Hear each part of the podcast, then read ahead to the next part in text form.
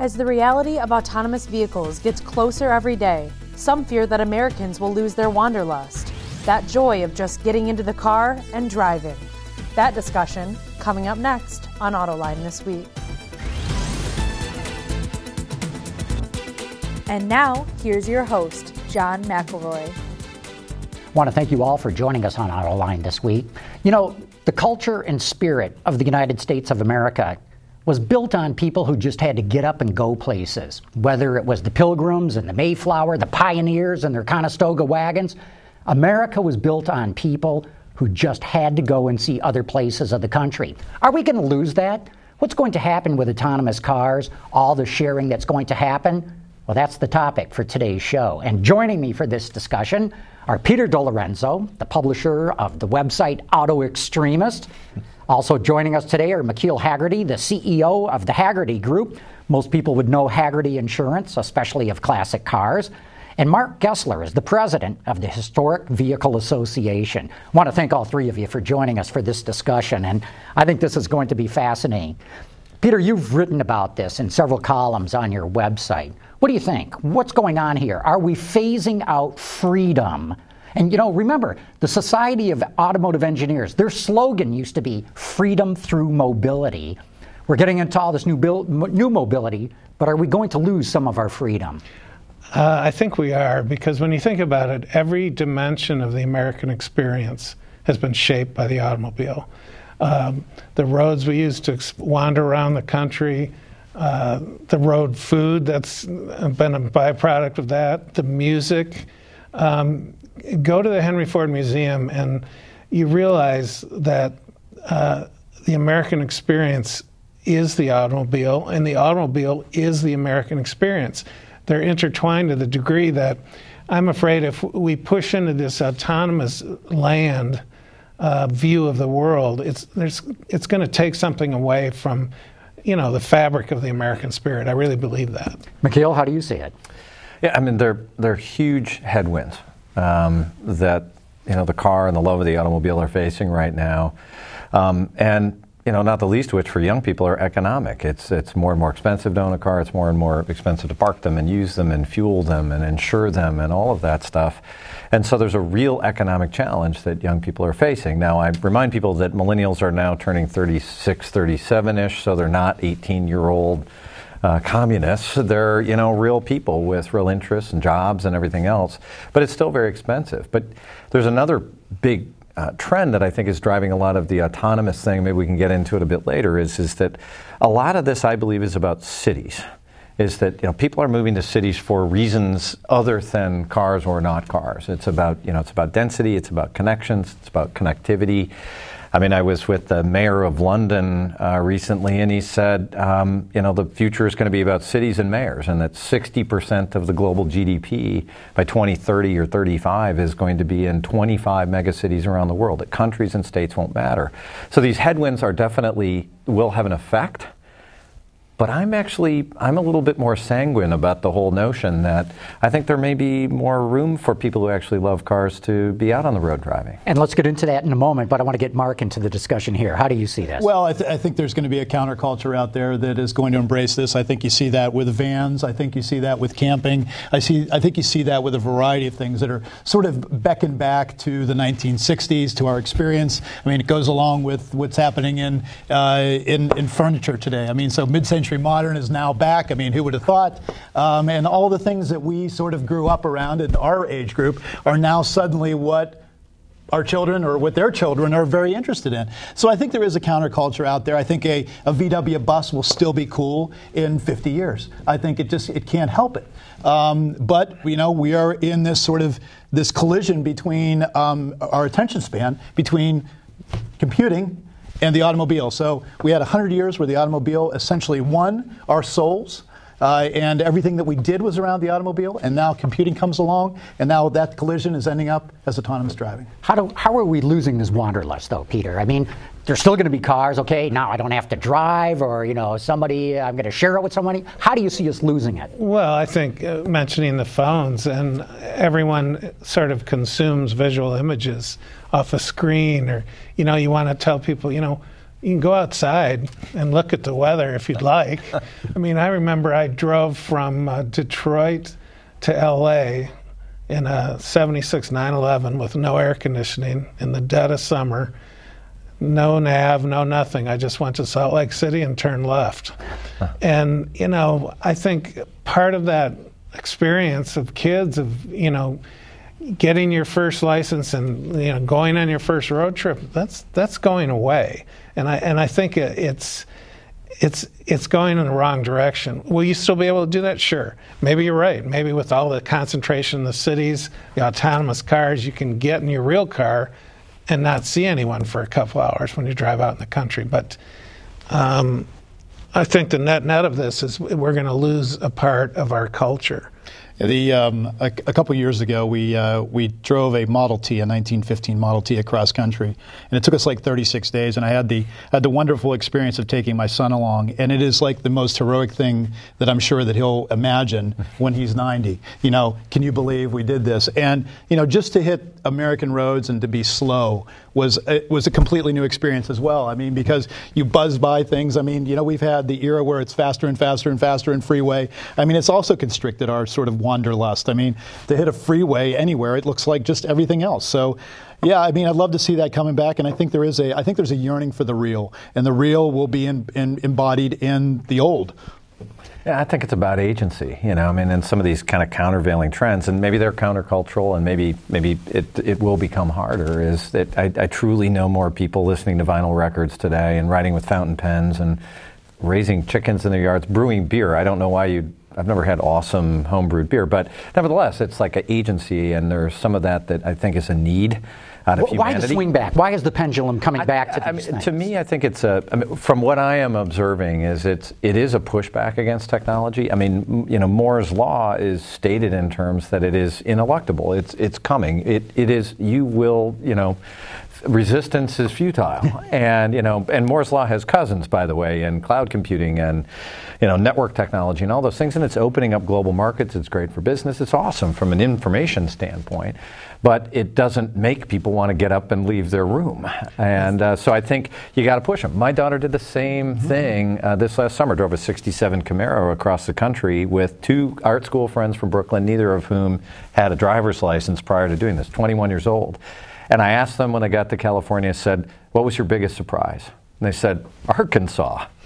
Arkansas. Never, they were never, those three were never going to go to Arkansas in their life. They said, It's beautiful. So, Peter, is there a glimmer of hope? Yeah, because I think there's a yearning for authenticity. I think the young people are, are you know, very bright people as a group, and they're starting to see that, hey, you know, this is kind of cool. There's something there. There's, uh, if they get a glimpse of the real, they want more of it. And um, so I think there is a glimmer of hope, but um, there are certain factions of the country that you know want that all to go away. Just let's dial it right up. You don't have to be involved. You don't have to own. Oh, those those automobiles that consume all your your money. You won't need that. But you know, I don't think that's going to work. Yeah. So where do you see the culture of the country going then? Um, I know that's a very broad, open yeah. question, but I think there'll be a you know there'll be a, um, a, a dichotomy. There'll be you're right in the cities. It'll all be urbanized, uh, computerized.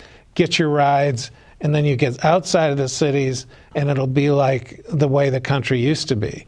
Because everyone keeps talking about electric vehicles, for instance, and autonomous cars. You get outside the cities, and you need, uh, you know, a gasoline-powered machine of some kind to get where you want to go. Because this electric revolution, the autonomous revolution, is going to be concentrated into a few cities. I really believe that. So I was at a, a conference in Vancouver, and and uh, a guy who he was the founder, I guess, and CEO of a company, Mobileye, and you may have known that Mobileye is, you know, was a a, a serious technology player in uh, the future of visual technology around autonomous vehicles, gave this amazing speech. It was incredible about the future autonomous vehicle cities, and it was really impressive. I mean, he was like a Walt Disney sort of storyteller, and I walked up and introduced myself. I gave him my card, and, and he's like, Oh, I'm so sorry, I'm going to put you out of business. And he grabbed me by the arm. He said, Seriously, you have to find something else to do. Now, I didn't know he was two weeks away from selling the company to Intel for $15 billion, so that's why he had this smug look on his face. But nevertheless, it's that hype. I mean, there's huge hype about it that this is inevitable, that, you know, everything that's old must be destroyed. And I think that, you know, it's an area that Mark and I share a lot of, of views about that. Um, in order for the important parts of some of it, I think, to be preserved, not just by accident or by happenstance. I might go bungee jumping someday too, but you know, wanting to drive or go out and see wide open spaces, as Henry Ford, you know, said was the purpose of the car with your family. Um, I think it's going to take a little bit more work. And I've since met Ziv, and I'm like, you know, you kind of ticked me off that day when you told. And he said, no, it's it's coming. There's a, a, an inevitable part of autonomous vehicles heading towards cities, but it's decades and decades away in reality, especially if you start looking at the manufacturing realities of it. So we, I have hope. I still have hope. Okay, Mark, you and uh, McKeel share viewpoints on it. What's your viewpoint on it? Are we going to lose our culture as we've known it for the last century? Well, you know, it, in a certain way, um, the auto industry won. I mean, it's been 100 years. I mean, they've persuaded us. Uh, the industry uh, had an active role in persuading us that suburbia was good, uh, that all of this getting in a car and spending our entire life in a car is a good idea. So now we're going to be in a car, except it's not going to be driven by us. And so, you know, I think I, I think there's inevitability to to all of that. Uh, but I also think that we're probably on the precipice of the last of the real, mm. the stuff that were made by hand, by people. And I think that there is always going to be a uh, a romance with that part of America and that part of American life. And unlike Europe, um, America was built around the automobile, not the other way around. We didn't, you know, fashion the automobile to deal with cities that we had built hundreds of years ago. No, it invented America. Hmm. And so we have an active role in ensuring that that's preserved and celebrated uh, at the highest level. And those are our programs with the Department of Interior and on the National Mall with a, a temporary monument every year uh, to, to really call this out and to engage people in stories. Because, you know, we're talking a lot about technology here, but it's about people. I mean, it's about what they want to do, and um, and young people do want to explore. They want, you know, there's going to be something that ticks them and says, "Look, that looks really cool camping," you know, yeah. and and that stuff's coming back. People want to do that kind of stuff, and I think that's great. And old cars and and our old real stuff is going to be part of that uh, part of that equation. Yeah. Or are you guys just hoping that that's what it is? And the reason I say that is, you know, horses never went away because the automobile came along, the horseless carriage, as it was first called. And in fact, as you guys know from the history books, certainly, that when the horseless carriages first appeared 100 years ago, there was a great backlash against them humongous. I mean, down to legislation, trying, you know, the red flag law, where if a car was coming through a town, somebody had to walk in front of it, waving a red flag so people and horses would not get scared. Well, today, today, there's still people that love horses, ride horses, but it's kind of a hobby. It's, it's something that a subset does. Is that what we're going to see happen with automobiles? Well, I think I think driving for, for certain will be. I mean, in the long run, driving will be that something that you engage in for a personal pleasure. Look, my enjoying driving every week is when I go to Cars and Coffee at 5 o'clock in the morning. I leave my house to arrive at 6 o'clock to get a good spot about 20 miles away. And everybody else is there, and there are young kids there, and there's kids with their cameras and everything there, and they're all there in the morning. But I mean, drive down to Union Station to pick up my daughter, you know, coming in. I mean, in the middle of the afternoon in Washington D.C. I mean, I'd rather shoot myself. I mean, honestly. I mean, you know, you know call up, take take Uber, dude. You know, take Lyft. Right. So is it the dichotomy that we're talking about here? Yeah, I'm, I'm, I'm mindful. I mean, a, a, little bit of research. We, I think we figured out that horses are a $39 billion business right now in the United States. So it's not like it's gone. Um, but, uh, it's, but it happens in a different place. Nobody rides them to work unless you're a cowboy. Um, but people do love horses, and I think some people love cars. I think, um, but it will become probably more countercultural. And, you know, I think the bigger fear I have, which is really kind of the thesis of your article, is, is setting cars aside, as much as I love them and they've been incredibly pleasurable and amazing in my life, is the wanderlust piece is that's really troublesome um, in a lot of ways because. Why? Well, because uh, you know, no virtual reality, whether it's on a little screen or in goggles, will ever match reality. And that idea of going out and, and just kind of being there it makes such a difference. And you know, actually encountering people and stuff and places and the inconvenience of the road. Yeah, well, yeah, and I, you know, I, I have a lot of friends on the East Coast, and you know, some of them have never gotten in their car and you know driven across the country, mm-hmm. but when they do.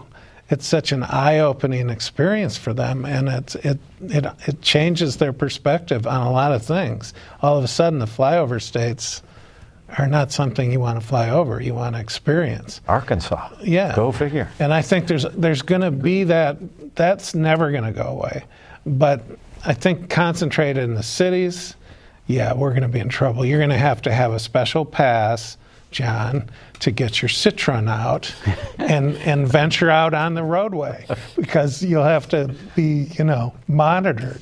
That that's your day to drive your car. I'm afraid that's what's going to happen. Well, we should probably check on you if you're driving your Citroen anyway, but that's okay. That's another. Um, that's a different pass. So, you know, I personally believe that beautiful cars are never going to go out of style. Never. In fact, I don't think that personal ownership is going to go out of style.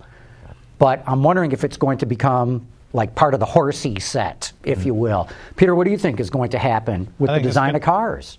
Well, uh, Mercedes just showed that uh, Maybach 6 Cabriolet, which to me said, I'm not worried about the future of car design because that thing was just magnificent. And I think that um, uh, design is always going to be the ultimate initial product differentiator. I don't care what you're driving, design is going to matter. But all of it, for enthusiasts of the machines, it's going to be costly everything is going to be much more expensive to indulge in your love of driving in the automobile. That's I, I see that's inevitable. I, I I think one of these things that's sort of a uh, sort of an intellectual trap is that I hear this all the time. Look, if you look around at all the guys who are car guys and they all got gray hair, uh, you know, I'm, I'm, I'm still I'm still probably too young to be in, involved in this, and uh, and everybody says, well, where is the next generation? Where are they coming from? Where are they? Well, I mean, I go out to Cars and Coffee. They're they're there, and they, there's these kids that are not even driving yet, and they're taking photographs. They're inst- you know they're instantly Instagramming all this stuff, and I've I've done a study where I've gone back and looked at generationally all the way back to the 30s of who was involved in you know something automotive enthusiasts let's put it that way. And they all look like us.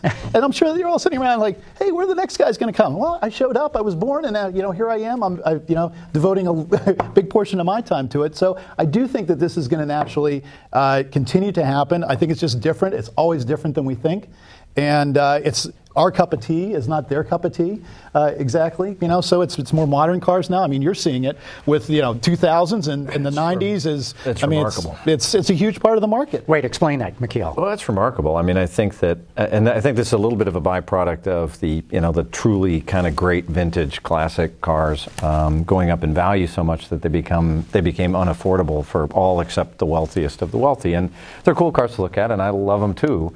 Um, but they're just unobtainable for young people, and so the switch to sort of modern, pre- predominantly sporty cars, sometimes kind of uh, SUVs or trucks, that sort of thing. It happened like overnight. And in the collector car world, the kind of traditional mechanisms for appreciating cars, whether it's clubs or magazines or auctions trying to sell these things, they're they're really they've already lost it because the stuff that young people who are what they're interested in, what they can afford. Um, they don't have the same kind of dogma around brands. They don't care. They, they, there are other brands that they accept in as being, you know, perfect, you know, Japanese brands, other kind of, car, you know, makes and models that they find perfectly fine, and they do like them. Um, and you know, you ask them, well, would you ever want to have one of these other cars that, you know, previous generations? Like, yeah, maybe, but you know, they're really expensive. Um, so there is that. There's the economic argument, and they're just they're interested in newer stuff. They like you know, if they have an electronic anything in them, they're more interested in fiddling with the electronics than the mechanicals. And, and I guess in my world, I learned a long time ago, don't, you know, I don't judge somebody by the, by the cars they like. I just have, you know, I give them a thumbs up and smile. Yeah. That's all Yeah, we well, I mean, do. I mean, the, the kind of things that uh, I like having fun with is, all you know, I ask a crowd of car guys, right? Okay, th- think back when you know when you bought your first car that was not daily transportation. What was it? How old was that car when you bought it? And invariably, the answer is like 20 or 25 years, or sometimes under that. And the reason was it was cheap, it was cool. I thought it was cool. And I mean, you know what what millennials are liking these days. I mean, I'm not you know shouting this out for everybody, but it's like you know Volvo 240s. I mean, you know, station wagons in particular. Come on, you know, it's you know it's slow, it's uh, you know it's safe, it's not particularly you know it's a box, and and all that stuff is cool. So So, you know, I, I, wouldn't throw, you know, I wouldn't throw all this out with the bathwater that, you know, the whole world is coming to an end. And here. they're very large populations. I mean, the other, uh, this next generation, the millennial generation is gigantic. Right. And so, in maybe not in percentage wise, but in real numbers, they're there's a substantial number who are interested. Um, but as but the idea of you know I mean here we are in Detroit, and you know, my dad growing up here, he talked about it like when the new models came into showrooms. I mean, it was like everybody left their house to go look yeah. at the showrooms. I mean, but today they do it for new Apple phones, right? Yeah. And Peter, I, I want to get you back into this. I love what McKeel and and Mark are saying, and I believe what they're saying. But we also know that a declining percentage of young people are getting their driver's license. So there are some people that are keeping the flame alive, but fewer and fewer of them. Yeah, it's frightening. It's a frightening statistic. I mean, it's they just don't care.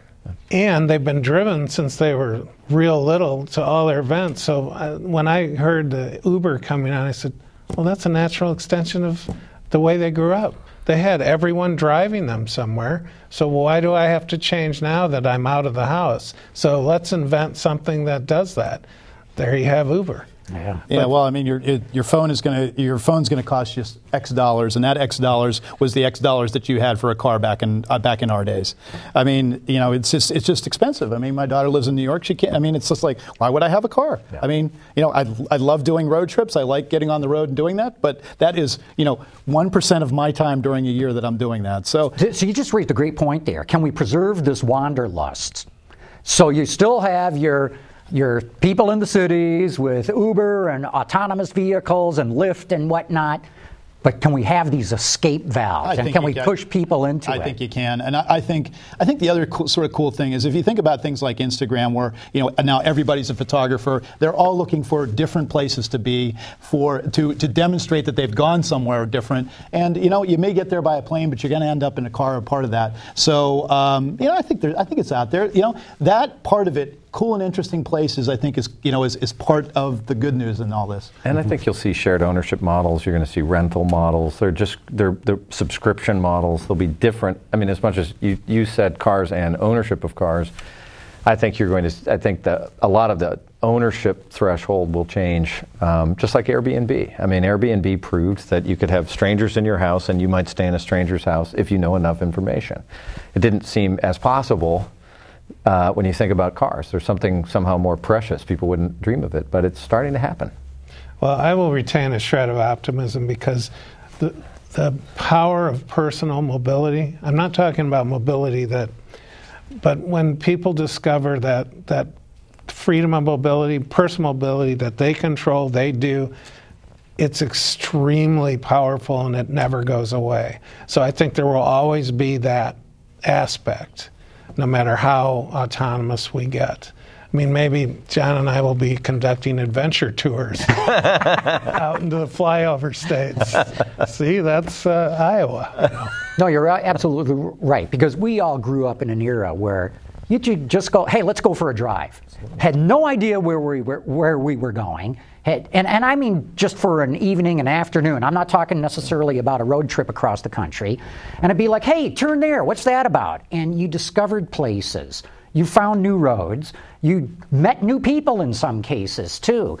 And that's what I'm wondering if we can preserve because even with mobility or sharing and, and maybe getting out and seeing the country, do we have that spontaneousness to it? Well, there's a danger of losing that. I mean, let's face it, the automobile, uh, it's who we are and where we've been, where we wanted to go. It's such an inexorable part of the American uh, adventure uh, that I, I, I hope we don't lose it. I think there's a chance that it'll be a small percentage by the t- time this is all done. I, think I think part of the challenge um, will be that um, I did this conference not long ago at Gettysburg. I always wanted to go to Gettysburg. It was really interesting. And it was an academic conference, so it was actually being led by more like academic historians.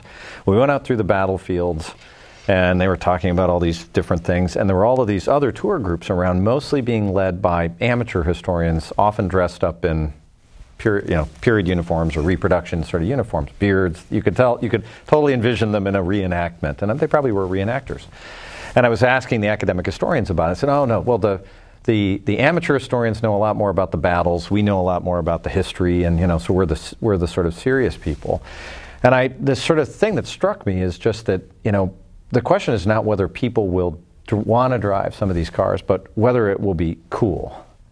Because being cool and something old or a throwback might be different than, well, that's just kind of weird that you're in. You know, it's like some of these you know, other maybe historical reenactment things. It's like for a really nichey group of, you know, people who are so into it they want to put themselves there is, and that's what I wonder with my, my daughter and her friends. She's 21. She did this road trip. Will she do it again? I, I don't know. She says she has interest. They said they had interest. But will they find it cool?